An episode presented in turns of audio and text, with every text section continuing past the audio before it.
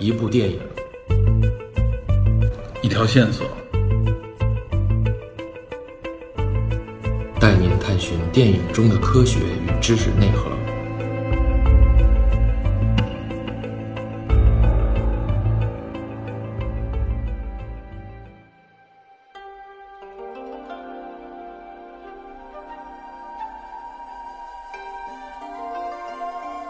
Hello，大家好，欢迎收听本期的电影侦探。今天这期节目呢，也是我们在 MyCloud 平台上面的一次直播录音。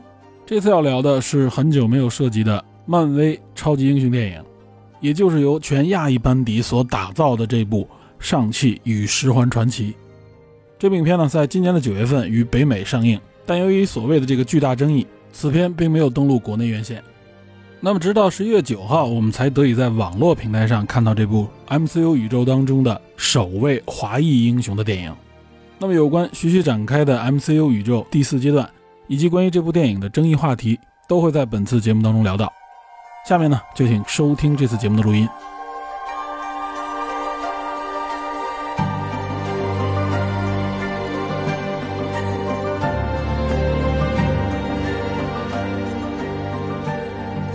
那咱们就开始呗。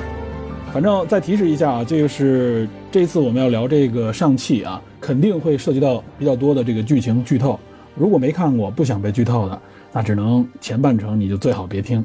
呃，后半程的话，我们可能会结合一些啊，就是尤其是现在网络上，呃，多少有一点争议的话题，我们打算用一种啊，就是说最好是能化解这些我们认为所谓的这些矛盾啊、争议，看看大家到底是怎么想的。呃，这个态度背后是怎么样的一个思索的一个过程？然后我们看我们能不能够将这些矛盾把它拆开，让我来看一看这里面是不是像大家想的有很多的啊歧视色彩啊，要不然就是有这种甚至有一点危险的那种色彩的内容。然后我们来看一看，就是漫威到底是下一步它是一个怎么样的一个发展和计划？嗯，大概是分这么两个层次。所以前半程主要呢就是我跟 TP 交流一下。围绕上期这部电影的一些具体的内容啊，它的一些设定，包括他的一些角色，以及和呃漫威这个第四阶段相关的一些内容，针对剧情进行一个简单的一个串讲吧，相当于是，好吧？嗯。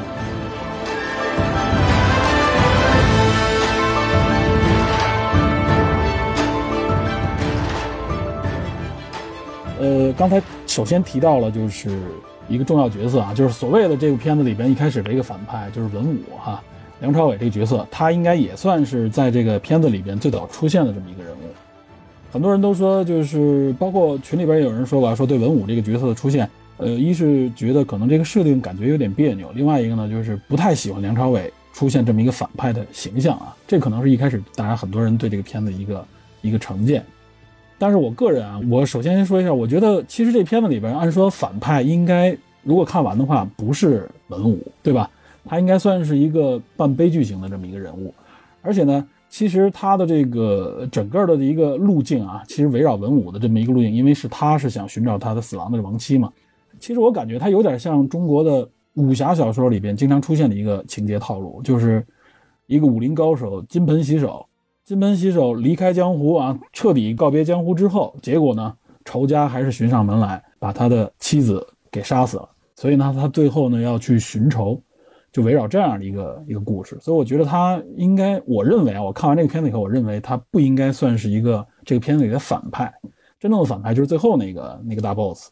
我觉得其实是以他为为主线，围绕他的这个故事去说，嗯，而且也是他引发出来，无论是十环还是。他的这个孩子，包括后来他找他的这个亡妻，对吧？整个这个故事，包括最后大 boss 呼唤出来，也是因为他，所以他是这么样一个，我觉得是一个悲剧型的这么一个人物吧。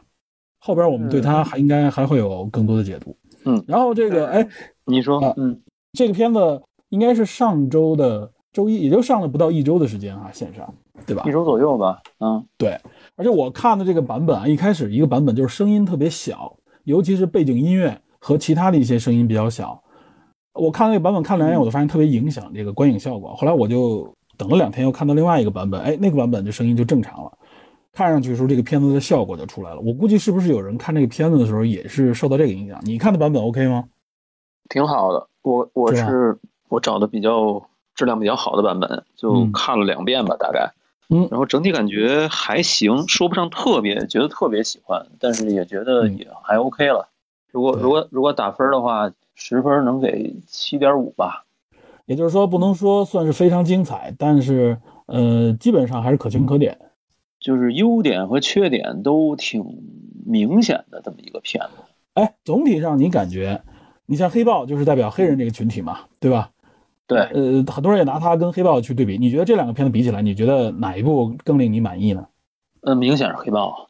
对，就是你认为明显明显要比它要对，呃，应该是嗯无论说是情节上面，还是说在这个效果方面，好像更精良一些，是吧？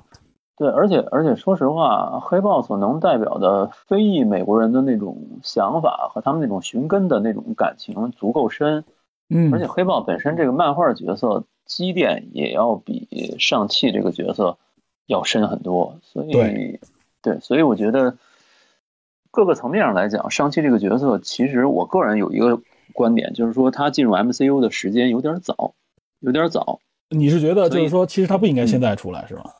对，因为就是待会儿咱们可以聊，但是我觉得就是整体上来说，这个角色进入 MCU 的时间有点太着急了，应该再等嗯我有这个一二十年，一二十年再再说。现在有点我是觉得，你知道什么吗？就是你像你刚才说的黑豹，黑豹实际上应该是在美队三吧内战里边出现过，对吧？对内战，嗯，对，实际他已经给了一个铺垫，而且出场非常惊艳，对吧？就是对，真的是一个黑色勇士那种感觉，而且基本上和英雄们也都是啊这个棋逢对手，所以大家对他的故事会有这么一个铺垫会感兴趣。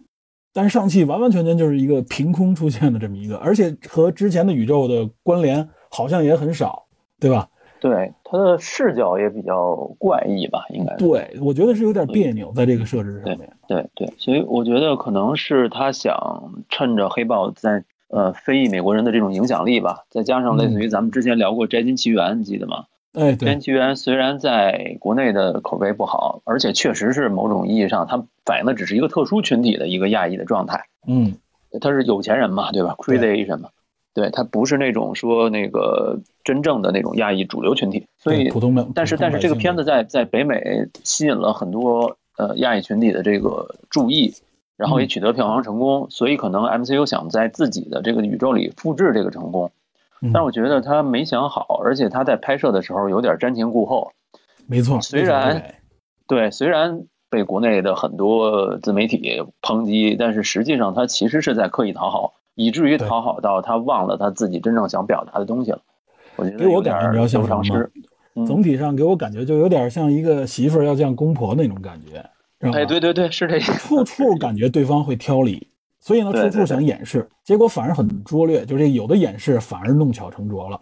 对但是我真的听到，我也看到一些这个评论啊，真的是就是完完全全把它阴谋化的一种这种针对啊，我觉得真没这个必要，是吧？就是作为漫威这么一个全球性的一个娱乐产业，它没有必要在这方面去耍这种小由头，对吧？咱咱可以这样，咱可以先把嗯这个咱们俩认为的这个优缺点都说一下。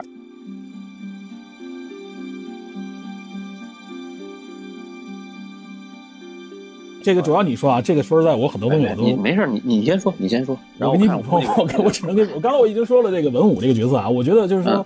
文武这个角色，而且我也认可网上一些言论，就是实际上梁朝伟表演还是挺好的。我是在看到，尤其是文武就是把他两个儿子和女儿抓回来之后啊，然后他们嗯。在这个屋子里边交流的时候，他说他听到你们母亲那个声音的时候，两个孩子啊对他有点质疑，然后他那个表情，我发现就那个时候能表现出来，就是跟前面不太一样，因为前面我觉得梁朝伟表演的时候呢，可能是因为为了。呃，回忆年轻的时候，看着这个化妆什么各方面有一点别扭，和原来我们认为的梁朝伟不太一样。但是在后来这个表演当中，就能感觉到他的一些微表情啊，他的一些呃对话当中饱含了一种他对妻子强烈的那种那种思念啊，那种执念。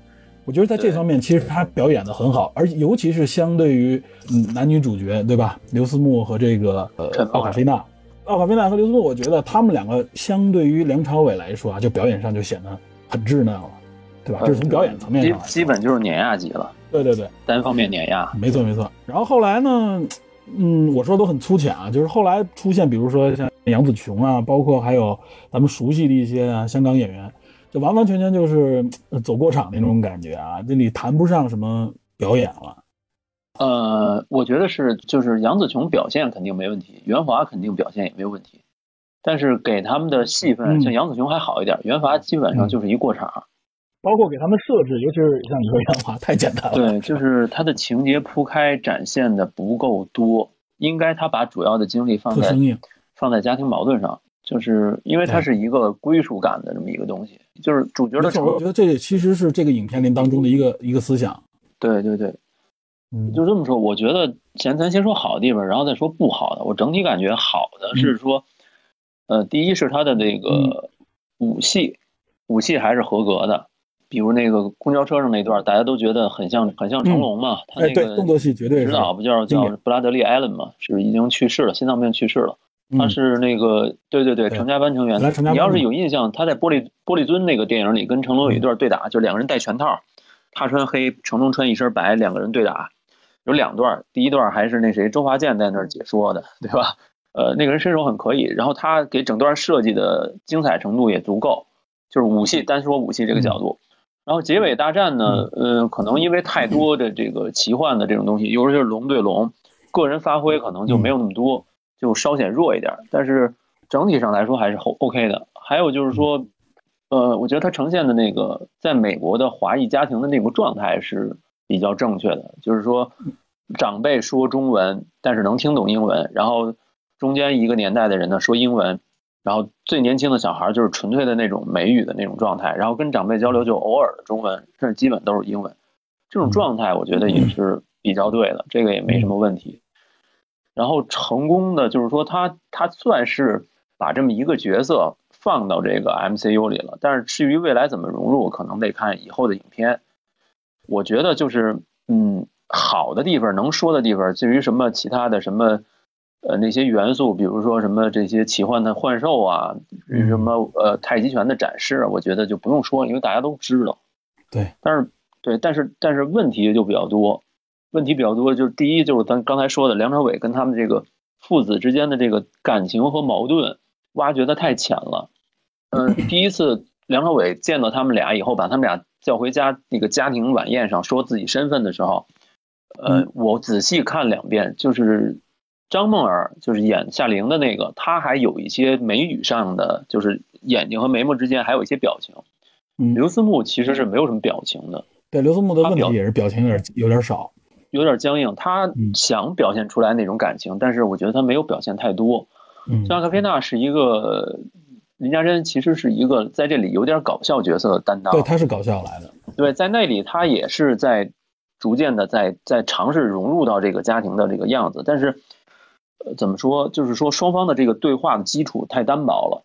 嗯，呃，但实际上就梁朝伟那段话其实挺重要的。对，很重要。他是交代剧情，但是他应该最好的剧情安排是什么？我一我边交代剧情，然后我揭示双方矛盾的根源。这一点我，我我举一个好一点的例子是什么呢？是梁朝伟跟刘思慕第一段打斗。嗯，第一段打斗就是刘思慕拿着棍子阻止梁朝伟过去去开那个门的时候，在水的这半边的时候，双方的那一段对话非常非常好，是整个戏里边我觉得最核心的对话。你说这就是后结尾那段了吧？是吧？呃，结尾往前，结尾往前那段就是刘思慕说说啊，梁朝伟说说你儿时看着你母亲在那里死去，哦，对对对，都没有做，对吧？对，然后刘思慕跟他说说。我们的母，我的母亲死了，我我跟我跟我妹妹的母亲死了，然后我们需要你，但是你却把我们撇开不管，这是双方的一个理念的矛盾。这段是边打边进行的对话，这段其实是揭示人物内心真实感情的一个特别重要的一个环节，也显得很对，很遗憾，就是没几句就结束了，嗯，特别特别遗憾。然后接下来到那边打斗的时候，基本上就就就完全为了剧情了，就没有再往下展开。杨紫琼其实揭示了一部分，说这个像她的妹妹应丽，然后在这个剧情中女性这个角色所应该承担的帮助男主角去成长的这个环节，但是又不够足够的真实能触摸到男主角的情感，所以整体上感觉就是这个情感刚刚展开，双方的矛盾点刚刚触及到核心就收回来了。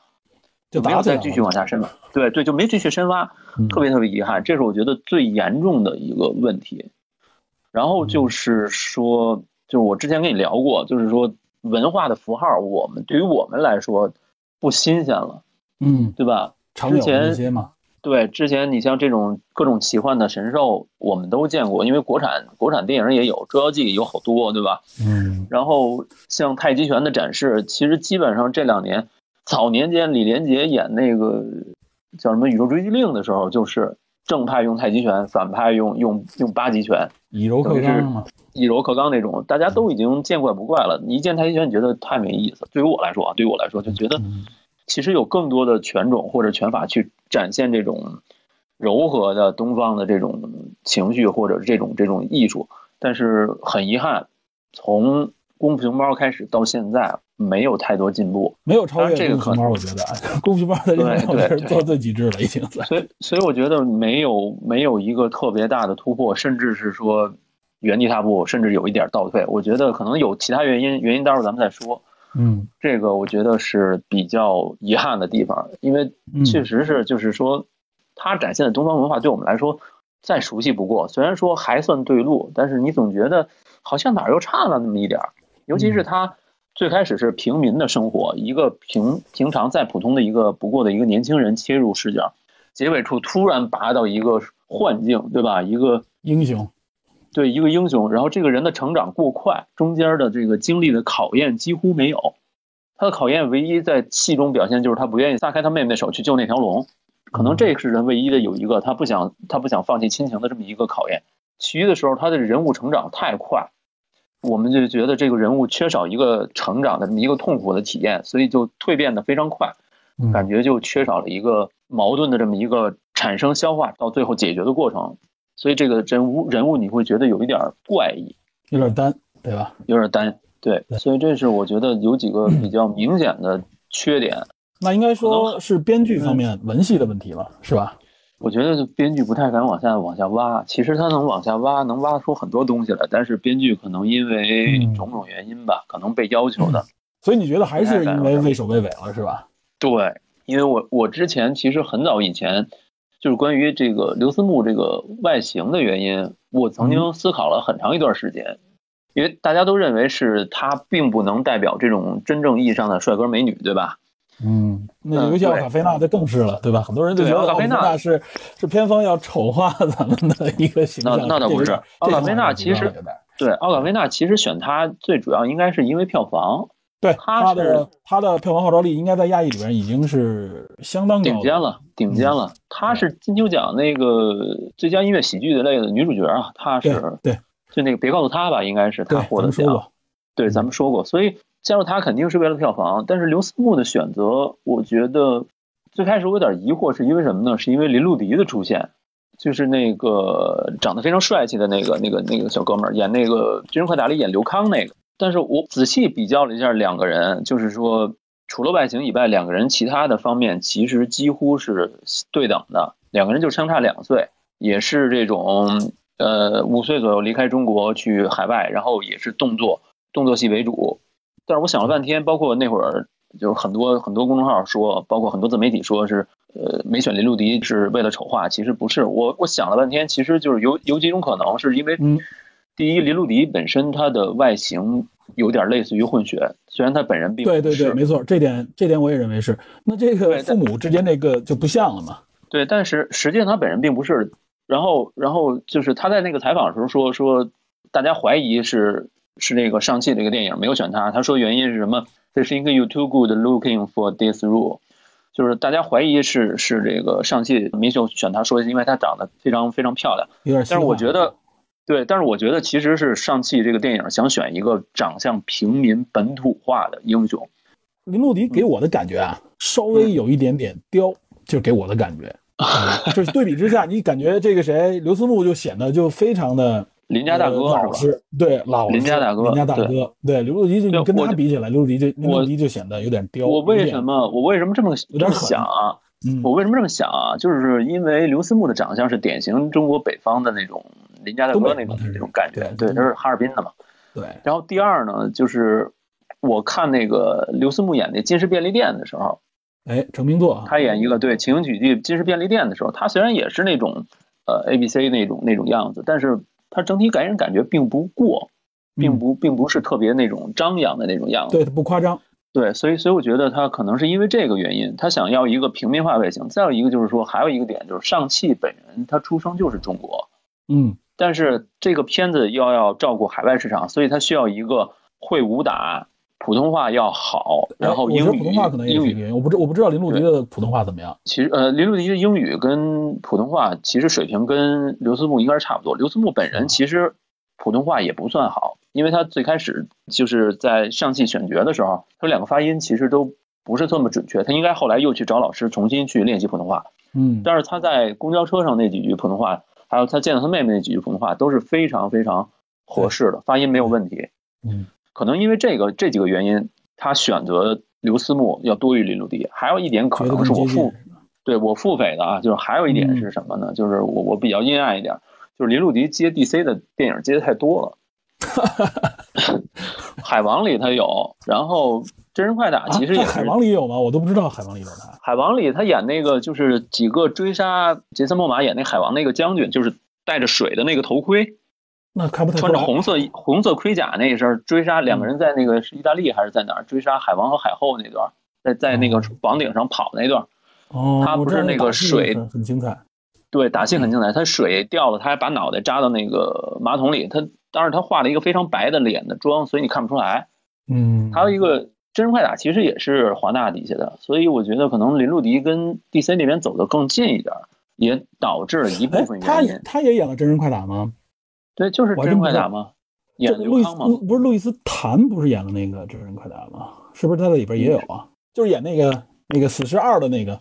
路易斯坦，他应该是混血，他是绝对的一个混血。哦哦，那个那人演的是就是其中几个一样，他演的是空老还是谁啊？忘了。呃，在不是演的不是空老，是那个谁碎碎星，就是那个一身白，那个画的特别奇怪，然后后来就好像碎了那哥们儿。就是呃，咱把刚才那几句话综合一下，就是你感觉在整个能选的范围内，找一个普通话要流利，没有太多杂音，英语要更流利，因为它本来是针对北美市场嘛。同时还有还要会武打的这么一个年轻人，可能选择并不多，肯定有。我们但是呢，相对来说，就是说，你你还要懂表演啊。刘思慕各方面应该都满足这个条件。对你还要你还要懂表演，而且刘思慕明显的身价肯定比林路迪要低一些。林路迪已经是一个比较知名的演员了，但刘思慕还是一个，就是你看翻看两个人的履历，刘思慕在金氏便利店之前演的都是一些短片。甚至还有那个 PPT 上那个形象，大家都见过，对吧？他是半路出家的嘛？他原来他原来学财务，学学财务管理，他还在那个哪？他好像还在那个德勤里边，对对对，还干过，对，干了两年。所以，所以这能挺明显的感觉到，说他是一个，嗯，就是说相对于来说更符合迪士尼的这么一个多方面考虑因素吧，选择了他，没有选择林路迪，就是我们能看到的这些对比。嗯，然后我觉得啊，就是说实话，他的问题主要在于就是在表演方面，对，演技不够好，跟尤其是有这个梁朝伟在的情况下，就是他没他脸上没戏，你知道吧？就是看，所以有时候看他的感觉，好像这情节并不特别激烈，他脸上没有那种能把那个张力表现出来的能力啊。这个确实可能也和。说点这个政治不正确的话，和他这个 面容的特点有关系。不是不是，我觉得不是面容，就是他演技不好。你看张梦儿演的，其实张梦儿你也能觉得他是在，呃，他的他的面部表情更丰富，更丰富。对对，提到他提到他的这个项链的时候，包括提到他爸爸要找来找他的时候，包括他瞪他爸提那些东西，他不信的时候，他那个眼睛那个表情特别明显。但是你能感觉到张梦儿是在演。嗯，他不是那种达到那种，就是说我我是一个完全自然流露的那种样子，他不可能达到梁朝伟那个那个那个那个 level，他不可能，对吧？所以我觉得这个是一个遗憾吧，应该是。对，我觉得就是在角色选择上面，就是表演方面确实，呃，没能够怎么说呢，顶住这个所需要的这个气场吧。对，还对，但是有一点其实要指出，就是说由奥卡菲娜再到刘思慕再到张梦儿。其实呈现了三种，就是他们的英语和普通话对比的这个呈现了，就是这点我我我也我也察觉到了，他们的英语、中文是是三种样态，是三种样态，其实正好跟他们每个人在片中的设定是基本符合的，对，和身份因为符合。对奥卡维纳，呃，据有些真正在美国生活的人说，奥卡维纳操着还是一轮纽约的那种纽央纽约腔，但实际上他确实是。就是美国美国出生那个本土 A B C 的那个感觉，就是英中文基本不会，英语很流利。但是刘思慕是那种中文偶尔是很很很通畅的，但是英语就是你听起来也没什么问题。张梦儿就再比他再弱一点，就是他的英语你能听出来有一点点的那个跟他们还是比较有区别 English 的那种感觉，对，对，呃，也没也没到那个程度，就是说有一点能听出来对，比之下有一点，对，你能听出来还是跟他们有一点区别，但是他的中文就显得更顺畅，嗯，对吧？对，在片中正好是成年以后才才去的，对他正好比那个比比上汽夏玲演的那个角色，夏夏玲这个角色正好比上汽要晚六年去出去嘛，到澳门嘛，等于是。对。呃，这个方面我觉得选角方面还是吻合的，他们几个人的语言状态是没有太大问题的。嗯，我觉得根据片中这个人的设定来讲是没有问题的。他我们从语言方面，很多人说说这几个人的语言怎么怎么样，我觉得倒不至于。梁朝伟反而有一点，但是梁朝伟没办法，你可以说他是他是一个征服者，他多个语言他都会，所以他的语言有一点点千年嘛，对，有一点有一点怪异。对，哎，这个咱们得说点儿，你得说点儿关于这个跟漫威直接相关的啊，尤其是嗯跟这个第四阶段宇宙相关的这几个角色，你觉得这几个角色里边，你得提一提，它实际上在漫威的这整个的大的布局里边，他们起到一个怎么样的作用？它这个来历啊，在这个剧情当中，以及跟其他的这个不同的剧集和电影有没有什么直接的关联？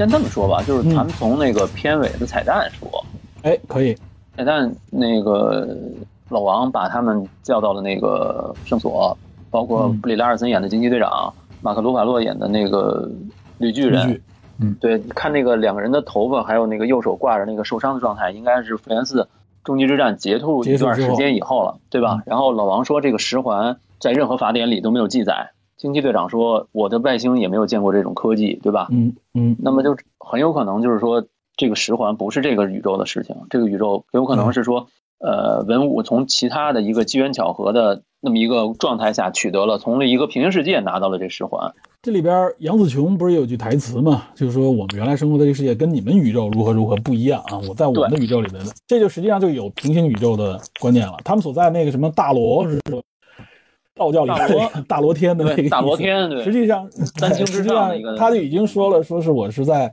应该是一个另外的一个宇宙里了，已经说了这个概念了。对，其实就是你很明显就是平行宇宙的另外一块儿，已经在这个电影里就是直接展现了。它跟之前的洛基啊，还有旺达幻视啊等等都不不太一样。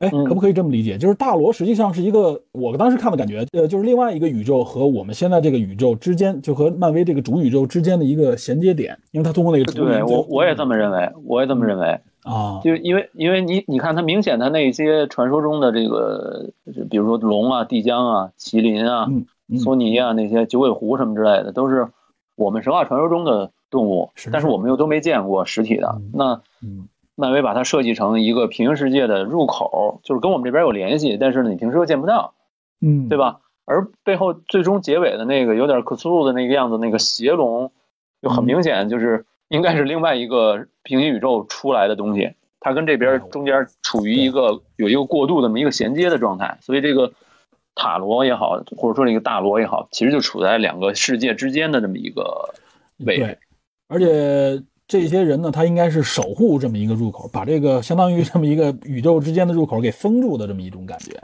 对，我估计可能是以后可能会有这样的关联。就看他们怎么设计这个嗯，日后的戏份了，因为对，但这些方面，我觉得他也展开的很少去讲的，没给太多的相关联的线索，所以就感觉有些突兀。我觉得他是一点一点铺吧，他铺的有点谨慎。你看，从那个、从旺达幻视最后结尾那个平行世界那个他的子女他的儿子在那里喊的那一声，嗯，再到传说中这个疯狂多元宇宙这个啊，在这之前还有那什么，还有那个洛基，洛基，洛基这是主要的平行宇宙的相当于触发点嘛。对，他是呃，对他的出发点，但但是也有可能说说最后到底是谁出发的这多元宇宙？奇异博士还是洛基？洛基等于是在实验管理局那个层面上来了解到出发点，对，对，然后还碰到了那个征服者康，对吧？嗯然后接下来说，呃，接下来应该是蜘蛛侠三。那我们今天看到那个预告片也是，明显是平行宇宙其他人，起码反派都来了。对，再到奇异博士二的时候，可能是说这多元宇宙就进一步打开，都有可能。所以我觉得，对它是一点一点逐渐的往外拓展这个概念，它不着急在一部电影里马上就铺开。反正多少都和平行宇宙相关了，现在已经是。呃，对，基本上就是这个样子。那么上汽，我一直不知道，就上汽这个角色啊，从目前来看，他突然出现在，因为我不了解整个后边的故事啊，他突然出现在这里边，他后边就是一个一个一个英雄嘛，他有什么特殊的？比如说，在未来的复仇者联盟当中，他有没有什么特殊的能力也好，或者说特殊的作用？他是一个关键角色吗？上汽这么，咱们这么聊吧，就是说，嗯，上汽这角色不是诞生于七十年代嘛，七三年左右，等于是李小龙进入美国。在好莱坞掀起一股功夫热之后，哎，等于当时想趁热打铁推出这么一个华裔的新英雄，对吧？对。但是上汽这么多年，这个漫画其实一直不太，说实话不太好，描写的都很一般，然后也充满了各种那个那个年代的那种守旧的观念。嗯。这几年，对这几年，呃，比较新的一次露面是在《诸界之战》前年吧，前年大世界《诸界之战》就是。雷神他们家的事儿，对吧？那个呃，Malekith 就是黑暗精灵，黑暗精灵那个领袖 Malekith，他把所有其他的反派的这个其他的十界嘛，就是十个世界，就是那个呃九大世界，九大世界反派所有人都召集起来进攻地球。然后当时一个是火神索尔特尔的女儿叫辛德，她率领的就是所有的火魔吧，就这么说，攻占亚洲。当时亚裔有一个小队来对付他们这帮人，这个小队的领头是那谁兰道尔朴演的那个基米乌，就是中文应该翻译叫胡仁杰，就是《蚁人三》和《旺达幻视》里都出现过。嗯，那哥们儿我知道，他对对对，兰道尔朴他演的，他是 FBI 吧？应该是他在漫画对他在漫画中和在 MCU 中的定位都是一样的，都是美华裔的美国人，是一个 FBI。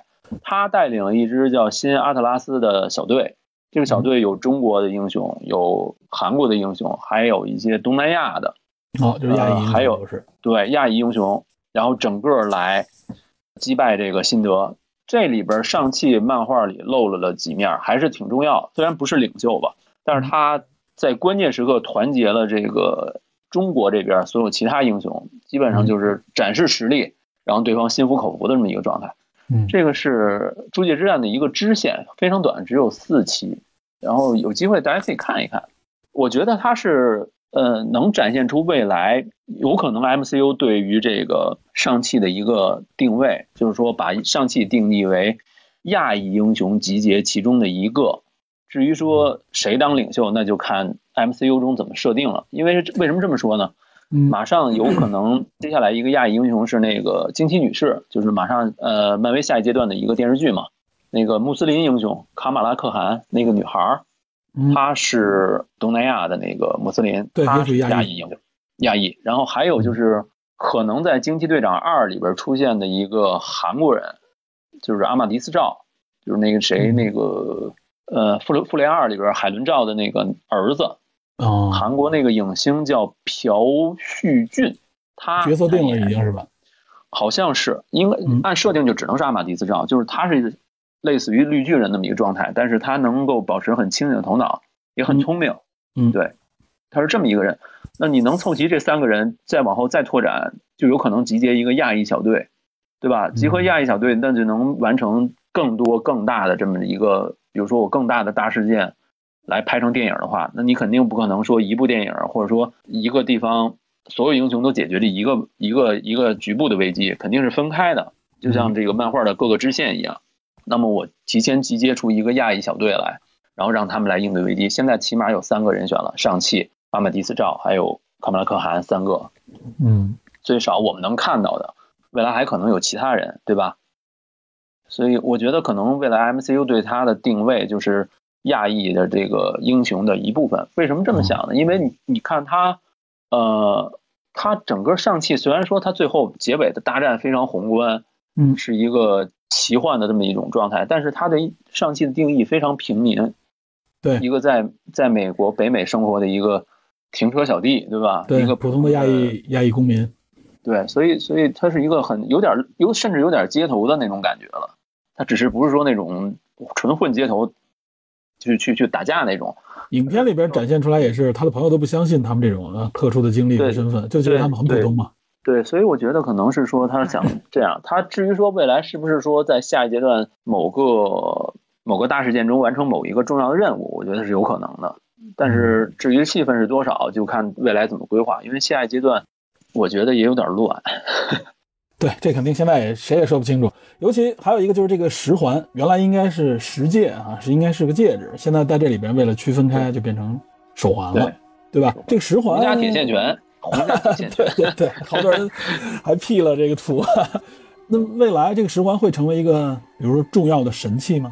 应该是线索吧。现在看就是线索，至于未来说使用不使用的，就看它了。应该不到魔戒，不是魔戒了，应该不到那个别魔戒，应该不到那个无限宝石那个水平，是吧？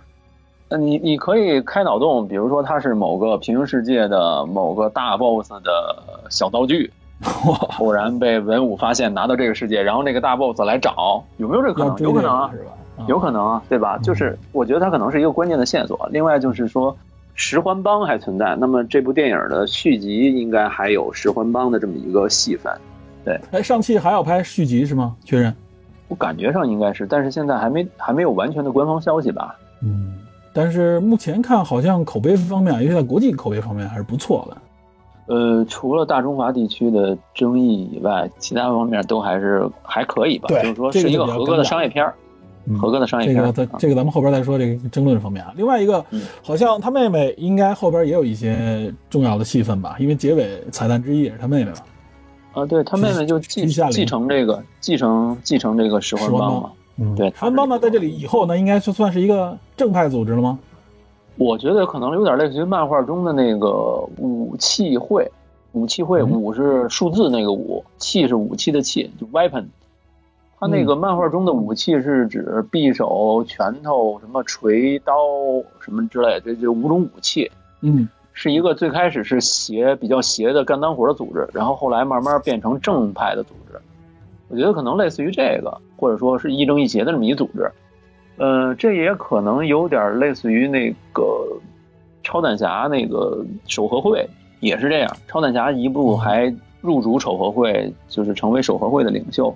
可能都有借鉴吧，就是它它需要它需要一个东方背景的这么一个组织存在，用来平衡这个整个故事的基底。我们只能说它是幻想类故事，因为龙这东西本来也不存在，整个 MCU 都是都是纯幻想。你要是说直接往现实套用，说怎么会出现这么一组织，那就没法聊了，对吧？嗯。呃，另外，呃，关于文武这个角色啊，我觉得其实要说的东西挺多的，他带出来的这个内容也挺多的。呃，你觉得梁朝伟这个角色以后还会出现吗？比如说回忆的时候，他带一些重要线索，你觉得会不会有他？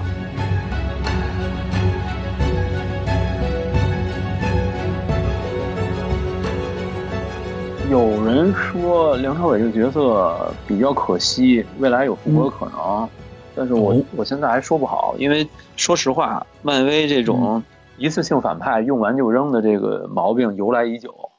对，哎，你说这个确实是对很多特别优秀漫画中特别优秀的反派，到电影中基本上就是非常可惜，刚立起来，甚至还没立起来就死了，就一次性就给扔了。比如说黑寡妇里的那个模仿大师。我的天！我当时看完了，我都疯了。这什么呀？设定也不一样，然后这个能力也没展现出来，公认的垮了。对 对，绝对垮了。然后黑寡妇，当时我一看，我就看预告片的时候，我就觉得它带有一股垮味儿，知道吧？真的真的，这个直觉能感觉到，就真的是黑寡妇，就是绝对没让我判断失误，真的是哎，没办法，然后会垮下去那种感觉。在漫画中，你你不管是说 DC 也好，还是漫威也好，你能明显的感觉到，就是说一个人跟他的宿敌，对吧？正派反派会一直存在，哪怕这个宿敌显得不够怎么讲，不够优秀，或者说。但是这个宿敌会不断的给他制造麻烦，对吧？对。但是你你你翻看这个 MCU 这几个主角，三巨头这几个，他们的反派基本上都是用完了就扔了。嗯。然后其余几个人的反派也是，就是怎么讲没？除了洛基，除了洛基，我们大家因为喜爱一直到现在，除了灭霸真的是够狠够硬。嗯。剩下你能想起谁这个反派特别让你印象深刻，或者说？呃一直屹立不倒的，嗯，好像就没有了。其实有很多反派都有性格、有特点，对但是但是在用一次就扔了就。对，在电影中基本上就是太可惜，就就嗯有很多故事可以挖，但是就没有了，就瞬间说到这一点，我想到一个什么呀？就是咱们上次聊《零零七》，《零零七》里边不就是吗？它每一个剧集里边出现的反派，你看啊，都是往往都是刚刚拿了奥斯卡奖的这种级别的演员，对吧？这几个，尤其是后来这几集里边，全都是，对吧？都拿了奥斯卡奖的。他就用这种方式来来强化，因为反派，咱们也说反派决定高度嘛，就是用这么精良的一个角色来扮演这个反派，让大家觉得这个戏里边可能更有内容。但也都是一集之后，这反派肯定就就就被干掉了，对吧？没有反派能活太长。反派的利益就是工具化不够。对反派在电影中的利益，就是说反派所坚持的理念不够能让人能能信服，嗯。然后反派自己也怎么讲，他存在的意义，像这部电影里明显就是说，虽然说他想挽回亡妻的这种想法，我们能理解，对吧？嗯。但是最后大战的时候，当那个反派邪龙出现的时候，他救完儿子以后，双方的就靠眼神交流，也没有任何一句话，嗯，匆忙就结束了。然后这个。对对，然后这个这个这个父权的形象等于出现一下，好像给你制造点小麻烦，然后就瞬瞬间就倒塌了。我们不知道这个这个想代表什么，想想说明什么。他这个形象又没有跟那个最终的那个邪龙的这个 BOSS 融为一体，也没有，对吧？对就感觉双方这个这个这个 BOSS，呃，一个是纯粹的恶，一个是对你带有带有爱意的一个父亲的形象。这两你知道我看那一段的时候，我看那一段的时候，你知道我以为什么吗？我以为就把这个反派 BOSS 干掉以后，那魂会吐出来，你知道吗？大家会复活。呃，大家有这么想过，嗯，有这么想，但是我觉得，哎应该不会。现在复活这个概念在 MCU 里边基本上给禁绝了。我刚才说就是为什么对比零零七啊，就是说，呃，其实 MCU 已经成为一个类似于零零七这样大 IP 这么一个大的商业运作的一个一个实体了，对吧？嗯，它实际上呢，就是让各种明星都到 MCU 里边啊，大家展现一下 各个国家的、各个地区的，对吧？大家熟悉的明星，你都有机会能够到 MCU 里边。呃，嗯比如说，如果能长期签约的，那我就让你成为英雄；不能长期签约的，哎，我就让你在这边展现一下，那就是以反派这种方式出现。它实际上也是在维持它这个 IP 长久生存下去这么一个手段，就类似于零零七。零零七呢是只有一个正角对这么多对这么多反派，那在 MCU 里边是无数的英雄，而且很多英雄会持续一季嘛，可能是几部电影的这么长长度，所以哎，这个反派就会有更多的名人明星到这里边来客串，或者说来这里边扮演反派。我觉得这可能是已经成为他的一种操作的套路了吧。这也是 MCU 的一个，你说特点也可以，嗯营销手段是对，你说营销手段也可以。我觉得这个看怎么看吧。如果说，呃，就是说，如果你剧情仍然够好的话，那么这个反派无论是出现几集，嗯，他都会让你觉得还 OK。你比如说，呃，MCU 版像荷兰弟那个蜘蛛蜘蛛侠第一部的那个秃鹫，嗯，迈克尔基顿演的那个秃鹫，他后边应该还会出来吧？对他后边应该还会出来，但是你感觉是 OK 的，对吧？就是他的理念虽然说有那么一点歪，但是你能说动你，对吧？就是我辛辛苦苦收拾半天外星破烂，我想卖钱，结果你这边一下给我都收走了，那我的生意就断了，对吧？最后我因为偶然的因素走向邪恶，然后其实我也只是想劫我仇家的这个货，想拿回我的利益，嗯，他是能说得动的。但是像这样能立得住的反派其实并不多，在 MCU 现在越来越是，上汽是，黑寡妇是，呃，口碑垮塌的永恒族，我们也没看出有哪个反派好像特别让人深刻。当然，我们现在还没看到电影，所以未来这这几种就是很难讲说未来会是什么样子。如果一个反派立不好的话，那么这个电影很可能就垮塌。现在已经有这个比较明显的趋势了。MCU 现在其实挺危险的。对，咱们这个标题里边就写着，其实是挺危险的，对吧？大家有一个审美疲劳的这么一个问题。然后另外呢，其实就是无论说是对上汽，就是说华裔观众的一种态度，还是说其他影片，大家都本着有一点点挑错的那种感觉了，就是你持续时间太长了，对吧？对，而且口味，大家欣赏口味也多了嘛，有更更多的期待嘛。呃，在上期这部影片里边，跟永恒族之间有联系吗？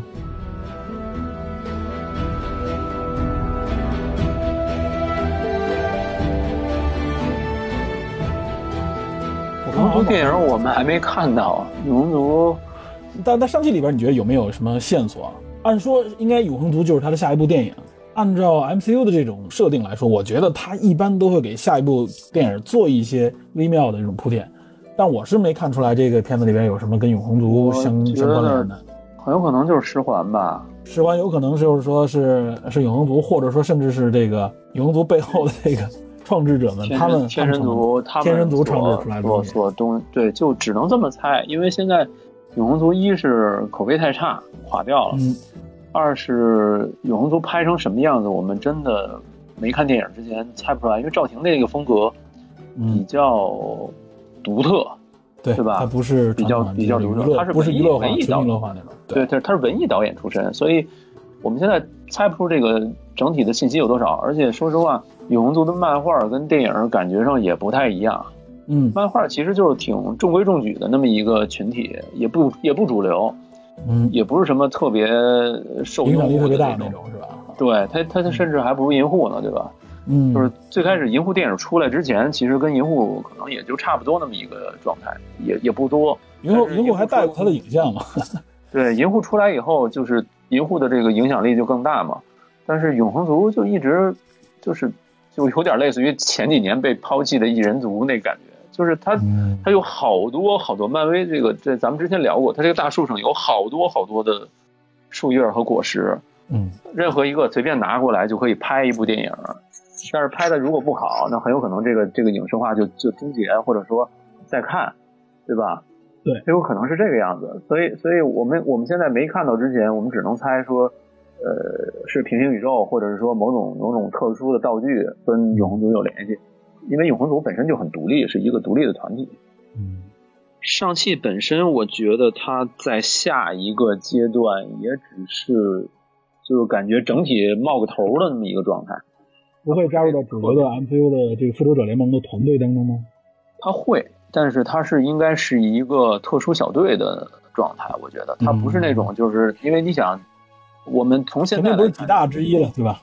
对我们从现在来看，他就是一个有点类似于街头的邻家大哥这么一个形象，对吧？他也并不想说过多的去参与到拯救宇宙这种事情，只是偶尔顺手的那么一个解决危机，对吧？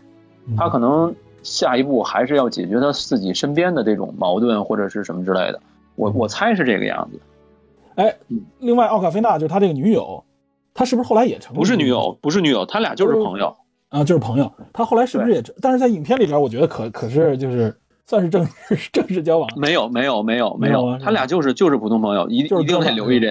对，就是哥们儿。这设定是肯定的，是吗？因为我以为后边等于是俩人依偎在一起，我觉得这以为宣布没有，就是他俩其实有一点儿怎么讲？因为奥克菲娜有一句话嘛，就我陪了你半辈子，这明显就是家人了，就是家人。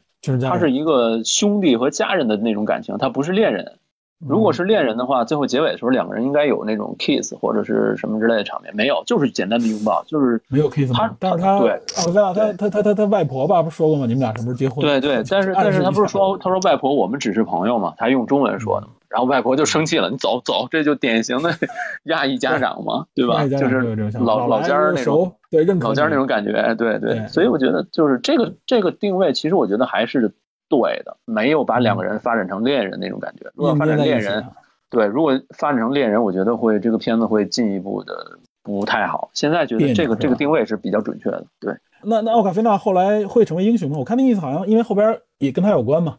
对，就你看这一个是神箭手啊，那类那类的吗？对，不是那会儿那会儿那会儿刚出来的时候，我就说我说了一个打油诗，就是嗯。什么梁朝伟，什么洪家铁线真真洪家铁线，奥卡菲娜真木兰，对吧？他还有点像花木兰的感觉，就是我觉得他就是一个平民的小的人物，成为偶然间因为种种机缘拯救了世界，对吧？他不是最后一箭射穿了那个邪龙的脖子嘛，对吧？等于他是他是这么一个设定，那么相应的上汽应该也是，就是他们两个人定位是一个小人物，然后偶然间拯救了世界这么一个行为。只是说大家不知道这个事情的原委，因为它是在另外一个平行世界发生，或者说平行世界的接口的地方发生的事情，所以我觉得他可能下一步还是这种定位，他不会说那种一跃把它拔得特别高，变成那种说我肩负整个地球使命。那种。对对，我觉得那个就他他仍然是英雄，但是他不是那种那种定位的，就有点类似于 MCU 里面定义，你像 MCU 里就是几个著名的团队，复仇者是一个嗯，X 战警是一个，铁拳和那谁，铁拳和那个 Luke Cage，嗯卢凯奇是一对儿，他们就是嗯卢凯奇和铁拳，就是说我们就是街头雇佣英雄，我们帮你什么，我们要要收钱的，收多少亿美元，但是我我也必须对吧？就是美国队长找我帮忙，OK 可以没问题，你美国队长，其他人找我帮忙一美元，就是我可以帮你的忙，我是街头英雄，他每个团体的定位是不一样的，所以我觉得他在电影中他也是，就是说他每一个人物承担的种种的这种小的这种功能是比较具体或者说比较具象，他不可能把一个人物拔得太高。如果拔太高，他就要给他一个人物足够的成长空间，让他经历足够多的痛苦，让他蜕变，最后真正肩负起来，对吧？但是第一部里我们没看到特别能够明显的这种这种环节，所以我觉得上汽可能未来定义还是那种类似于街头平民的英雄这种感觉。第四阶段的电影是不是就是以黑寡妇为开端啊？就电影，对，纯电影。对对，然后就是这个上汽，接下来就是呃永永恒族。这么看，这三部里边，嗯哇塞，就只有上汽能拿得出手了，应该算是是吧？对，这三部其他两部都垮了，上汽还算就是质量一般吧，咱们说就算是中规中矩，对吧？中规中矩。对，那呃已经出来的剧集里边，咱们得顺便提一句嘛，呃，啊就是应该有这个这个红女巫，然后是有这个洛奇，还有还有哪个来的？猎鹰工兵啊猎鹰工兵，还有一个我的衣服马上上，我呃对我的衣服算动画片吧，也是平行世界的。事儿嘛。对嗯然后还有一个那个谁，马上要上的这个鹰眼，啊，对，鹰眼十一月二十四号吧。我我插一句啊，就是我们最后最后聊天的时候会有那个大家互动的环节，待会儿嗯有人想发言可以那会儿再再再发言。人有人有人举手是吧？一直有人。对有人举手啊，对，我估计咱们咱们后边那个交流的时候啊，来交。流的时候。然后然后就是说这几个剧集里边，你比较认可哪部啊？呃，你说这个已经出的这几部剧集是吧？对，已经出的这几部。就是《旺达幻视》和《我的衣服》吧，这两个我觉得还还 OK。哟，洛奇你不喜欢是？洛奇一般，说实话，哟，我我特喜欢洛奇，你知道吗？洛奇，我觉得就是，嗯，因为因为因为我我是我可能受那个新闻的影响，就是他那个编剧有有融梗的嫌疑，另外那个编剧还那个女洛奇，就是大家都喜欢那女洛奇，嗯，就是有可能是编剧塞进来的，就是那种怎么讲，带私货关系户，关系户，是吗？对对，有这可能。还有一个就是说，他最后洛奇最后结尾的那个康嗯。征服者康，那个就是那个黑人演员，我觉得，嗯，如果他未来能圆回来的比较好，在蚁人三那个里边圆回来的比较好，我觉得洛奇还 OK。如果没圆回好的话，我觉得这个征服者康的形象出现也不是特别令人满意。康原则上应该是第四阶段的一个终极 BOSS 了吧？反正我洛奇，我感觉好第四像是的。第四阶段传闻最终 BOSS 有可能是征服者康，因为他怎么讲，就是他的分量足够，嗯，然后他的造成的麻烦也足够，有可能是。对啊，我也觉得是他应该就算是终极黑暗大 BOSS 了。对，我的衣服我觉得是拓展了很多他之前在电影层面不敢拍的东西，我觉哎，对，得挺好我的。衣服是对，真的，他这么一个脑洞足够，然后他拍出的效果和剧情也都 OK，我觉得是不错的。有很多呼应也是，尤其最后一集，哇塞，最后一集最后上下综两集非常非常精彩。对对可以可以聊，后边还有一堆，就是前几天漫威好像出了一堆剧集的预告吧，有的是预告，有的是先导预告，嗯比如说《月光骑士》、女浩克、惊奇队、惊奇女士、秘密入侵、钢铁之心、嗯装甲战争，还有什么那个格鲁特那动画，接下来会出来一大堆新的剧集。我我比较期待的是《月光骑士》。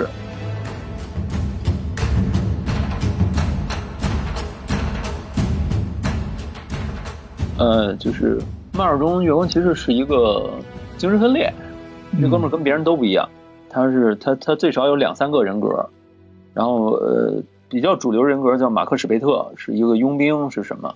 还有一个出租机司机的人格，还有一个是什么人格？他是一个被那个月神孔苏控制，然后他自己想挣扎开，然后又又受控于自己的精神分裂的状态。这么一个人物，他在那个月光，呃，他月光骑士嘛，他在整个黑夜中，他穿白，一身白，然后他演员也很令人期待，奥斯卡奥斯卡伊萨克他演，嗯，然后莱托公克演，对对对对，联系上沙丘了，对，然后连上了连上了，嗯，伊桑霍克演反派，我觉得这个我还有一点期待，就是《月光骑士》的剧。还有一个角色本身选角也比较的够硬。对，选角选角应该没问题，只要这个剧情不垮，因为《月光骑士》这个人物足够复杂，足够吸引人，然后他的演技派也都上上线了，只要他剧情不垮，应该还可以。月光骑士应该已经到后期制作了吧？应该是，好像还在拍呢，好像还在拍。对，然后。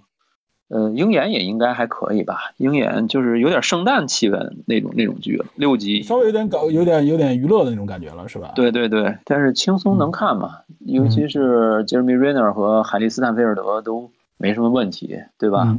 嗯。呃，然后这种整体的这种欢快的气氛，大家看应该也不累，我觉得应该还能看。其余的就。嗯，女浩克和惊奇女士降低期待，就就看看到时候怎么样。希望看有没有什么惊喜呗，是吧？对对，像什么铁心啊、装甲战争啊，就就算了。哇塞，这些都更远了吧？这些东西是二零二三了，我估计以后的。呃，对，因为因为铁心漫画好像就不怎么样。那个编剧本人是一个同人的写手出身，设计了一个黑人女孩继承。写漫威同人吗？对，然后他。被漫威吸为编剧了，好像那个那个人。哦。不过这铁心好像还要在《黑豹二》里有可能要出现。对，这个剧的演员有可能在《黑豹二》里出现。对，第四阶段，因为这些电影其实剧情来说铺的都很开。对，它一旦铺，对它一旦铺开，你比如说这种，你像《奇异博士二》，现在我们就完全不知道大概剧情是什么，只知道红女巫会出现。只知道那个老版蜘蛛侠的那个导演 Sam Raimi，他会指导，而且他是指导恐怖片出身的。那么这个片子里可能有一些惊悚的元素，只知道这些。然后至于出现谁，我们都得等物料和新闻的曝光。嗯，呃，另外雷神四还有雷神四和银银护三这两个可能相互串联，对吧？会碰撞，给对方对对对方客串。然后雷神四里面。简·福斯特成为这个新雷神，嗯，这个这个剧情怎么安排我也不知道。他有可能是也是按照那个多元宇宙三个层级跟那个雷神、雷霆之神的那个剧情一样，三个年代雷霆、雷神汇集到一起，然后最终去解决屠神者格尔。有可能，我我们都不知道，现在只能说猜。然后像我刚才说的，像这个月光骑士、女浩克、惊奇女士什么之类的，这些都偏小。就是走一些单独的小路线，我感觉也是对。对，就是小路线，或者是说这种就是平民普通，它是融入在一个大宇宙中的一个补充。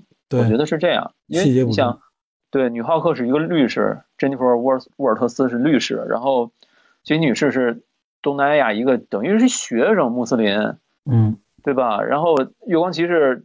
一个你其中一个人格是出租车司机，另外一个是佣兵，他都是那种偏小的设定，他不是那种解决大的宇宙危机那种那种感觉。对，不是大英雄面对大危机，对。所以他最多有可能是说，在哪个电视剧或者哪个电影里相互提一下某个角色的出现，我觉得就可能就就到头了。最多可能在出电影当中的某个英雄在里面闪一下。对他可能就是就是对对，我觉得最多，因为因为你如果要是说这个演员或者这个角色出现的话。那么你必然涉及到版权的问题，因为演员本人要露脸也有版权嘛，对对吧？这次这是这次蜘蛛侠三那个三重同框，大家不就是这么说吗？哎，三重三重同框确认吗？我觉得我我我刚才你没来之前，我跟他们聊，可能就是我觉得，如果说安德鲁加菲尔德没有撒谎的话，那么他有可能是以这种非录演员本人脸的这种状态出现，就是就是类似于预告中那个杀人。Sandman 和那个和那谁绿魔的那个状态，他是以其他人来扮演，不是不是当初那个演员了。嗯，有可能是这样。不摘面具，还是说摘了面具？一看，我不是这个人。我这么 我这么猜，咱们现在都都因为预告还有可能是现在专门耍，现在专门耍这些小技巧了，已经。那会儿蜘蛛侠第一部出来，还有一个跟钢铁侠同框的镜头都是假的，对吧？所以现在没没有太多，就只能猜，对吧？那这么看啊，聊下来，其实上汽呢，呃，感觉也就是一个在电影当中，这个电影宇宙当中啊，也相对独立的一个线索啊。对，它呢可能会成为后边影片当中的一个，我感觉也就是个配角吧，偶尔出来配合一下那种感觉。如果没有足肩负特别重要的线索的感觉啊。对，如果足够好的话，如果说未来比如说足够好的话，亚裔英雄越来越多的话，那么刘思慕的年纪和他这个率先出来的这个定位吧，这个嗯东西，他完全有可能来领导这个亚裔的小队。没准会带一个一个一片独立的一个一个故事，相当于是。对，就就是类似于现在阿特拉斯小阿特拉斯的那个特工的那个一个小队，他有可能，因为呃吉米吴已经有了，上汽有了，卡布拉克汗有了，阿美尼斯赵有了，剩下几个我再我再拼个三四个就能出一个小队，对吧？就就我能够解决某一个大事件的某一块危机，我觉得是可以的，嗯，但是不会是特别重要，说这类似于三巨头或者什么之类的，不会是那种。嗯，行，咱们正好聊了一个多小时。你刚才说想聊一下那个上汽的整个就是关于梁朝伟的这个这种，就是就是我觉得就是说上汽最终咱们聊聊根儿一点儿，稍微根儿一点儿，就是说它那个整体上哪个位置让你觉得特别不舒服，或者说你觉得能更好。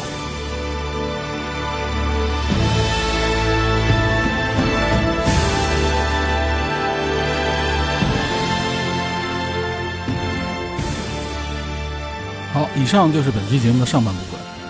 在下期节目当中呢，会有很多听友参与到这次的讨论之中，谈一谈他们对上汽这部电影的观感，以及呢这里边具有争议的几个话题。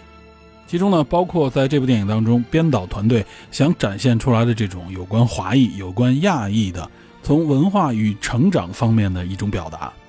但也许是因为话题的敏感性，导致这部电影呈现出来的内容呢，让很多观众感觉不够尖锐，也缺乏张力。这可能也体现了漫威在这部电影上的一种顾虑。那么，另外还有一个话题，也就是指向所谓的是否涉嫌歧视，尤其是有关男女主角容貌的这个话题。我们则认为呢，这里其实并没有所谓的丑化，反而是体现出了一种容貌焦虑。